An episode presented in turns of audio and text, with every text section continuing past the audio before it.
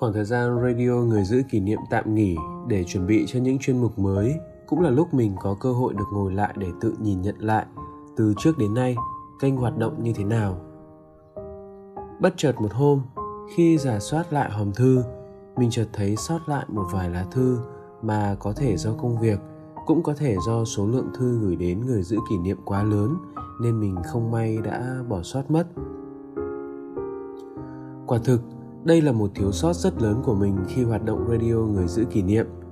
Thế nhưng mình thật lòng cũng mong các bạn cảm thông, bởi đúng là duy trì nhiều công việc cùng một lúc cũng chẳng dễ dàng gì.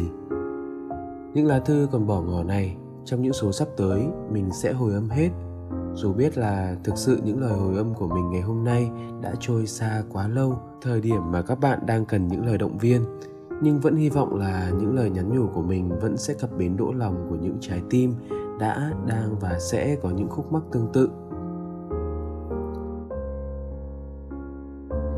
Xin chào radio người giữ kỷ niệm. Gần cuối cấp thì em chuyển trường. Ở một ngôi trường hoàn toàn mới và với tính cách hướng nội, Không biết cách bắt chuyện với người khác thì gần như em không có bạn. Giờ ra chơi hay chống tiết, em cũng chỉ lôi sách ra đọc thời gian ấy thật sự khó khăn, em cảm thấy cô đơn lắm. Sau một thời gian tiếp xúc, may mắn là em cũng đã có một vài người bạn mới. Và qua nhiều lần nói chuyện thì em đã tìm được một người bạn mà em nghĩ em với nó khá hợp nhau, hiểu nhau và ngày càng thân thiết hơn hẳn. Dù đến sau, nhưng có thể nói em là đứa thân nhất của nó. Làm gì, ăn gì, đi đâu đều phải có nhau.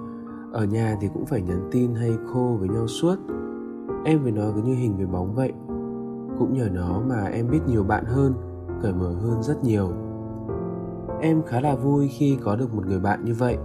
Em luôn nghĩ đủ thứ để có thể làm cùng nó. Nhưng có lẽ đấy chỉ là cách nhìn phiến diện từ phía em mà thôi. Nếu em chỉ có nó là thân thiết thì nó lại khác. Nó có rất nhiều bạn. Nó không thiếu bạn.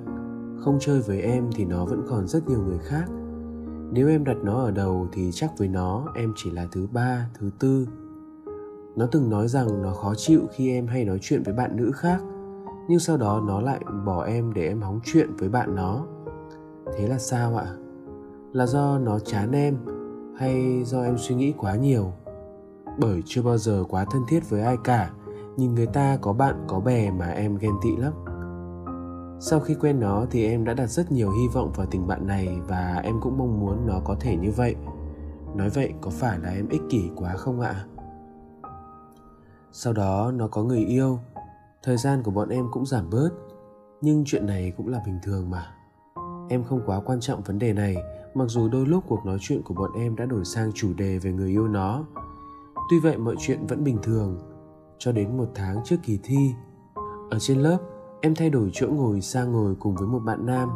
Bạn này cứ bị đồn là có quan hệ tình cảm với bạn thân em, nên nó lấy lý do này để ít chơi với bạn nam kia.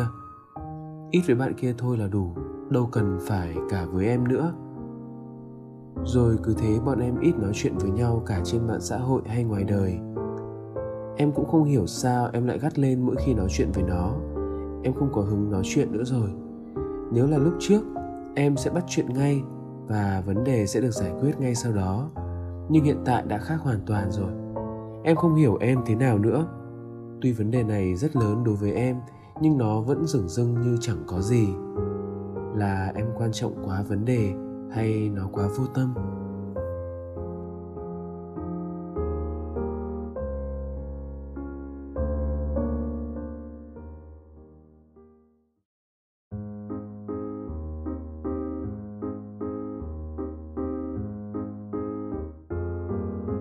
Chào em, anh cũng là một người sống nội tâm nên sau khi đọc thư của em, anh rất cảm thông với những tâm sự mà em chia sẻ.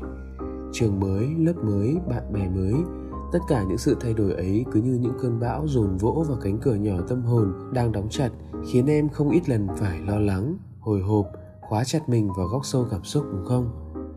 Thật may là em đã tìm được những người bạn mà em có thể tin tưởng, hoặc ít nhất em đã tìm được cách thích ứng trong môi trường mới ấy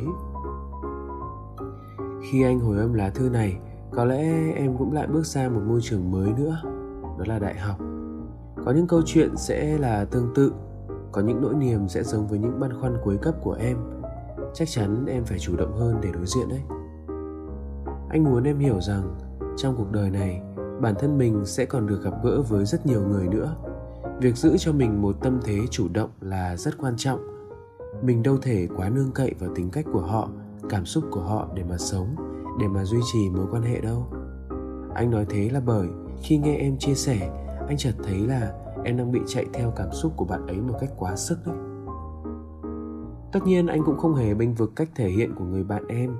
Bạn ấy khó chịu khi em trò chuyện cùng những người bạn khác, thờ ơ với em chỉ vì em ngồi cạnh bạn nam mà bạn ấy đang ác cảm. Đó là những biểu hiện của một lối sống có phần ích kỷ và hẹp hòi nhưng mà những điều ấy cũng đâu phải là những điều em soi chiếu vào để cảm xúc của em phản kháng lại như một cách trả đũa đâu.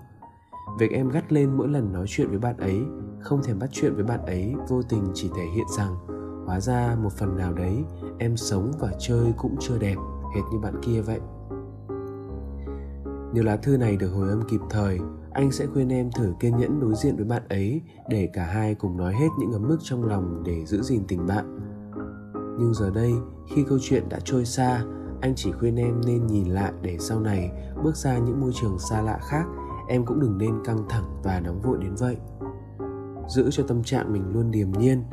Cuộc sống sẽ khó có ai đủ hoàn hảo để thỏa mãn tất cả những gì mình mong muốn. Em hãy coi đó là một điều bình thường để không sốc mình trước những sự thờ ơ hay những sự thay đổi của ai đó. Lúc mà những người bạn của em đột nhiên đổi khác, cái em cần không phải lo lắng, băn khoăn hay khó chịu em hãy giữ cho mình điềm nhiên và bình thản. Bởi em không làm gì sai, nếu tình bạn dạn nứt, nguyên nhân chắc hẳn nằm ở nửa còn lại. Trực tiếp đề cập vấn đề ấy với người bạn của mình.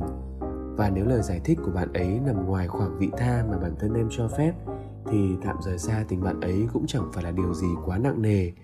Bởi nếu tiếp tục níu lấy, quan điểm về lối sống và cách chơi của cả hai đã chệch hướng nhau rồi.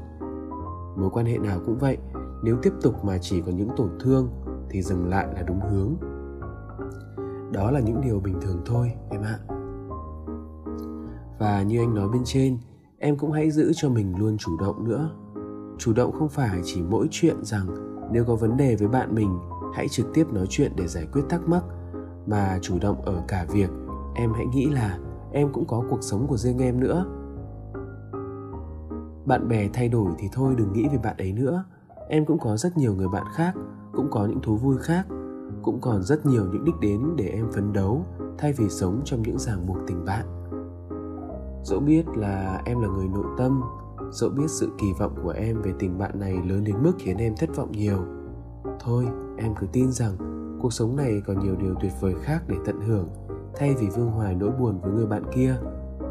Chúc em và chúc tất cả những ai có cùng tâm sự sẽ sớm vượt qua được những khúc mắc này để tận hưởng được những điều thực sự tuyệt vời trong cuộc sống này, em nhé.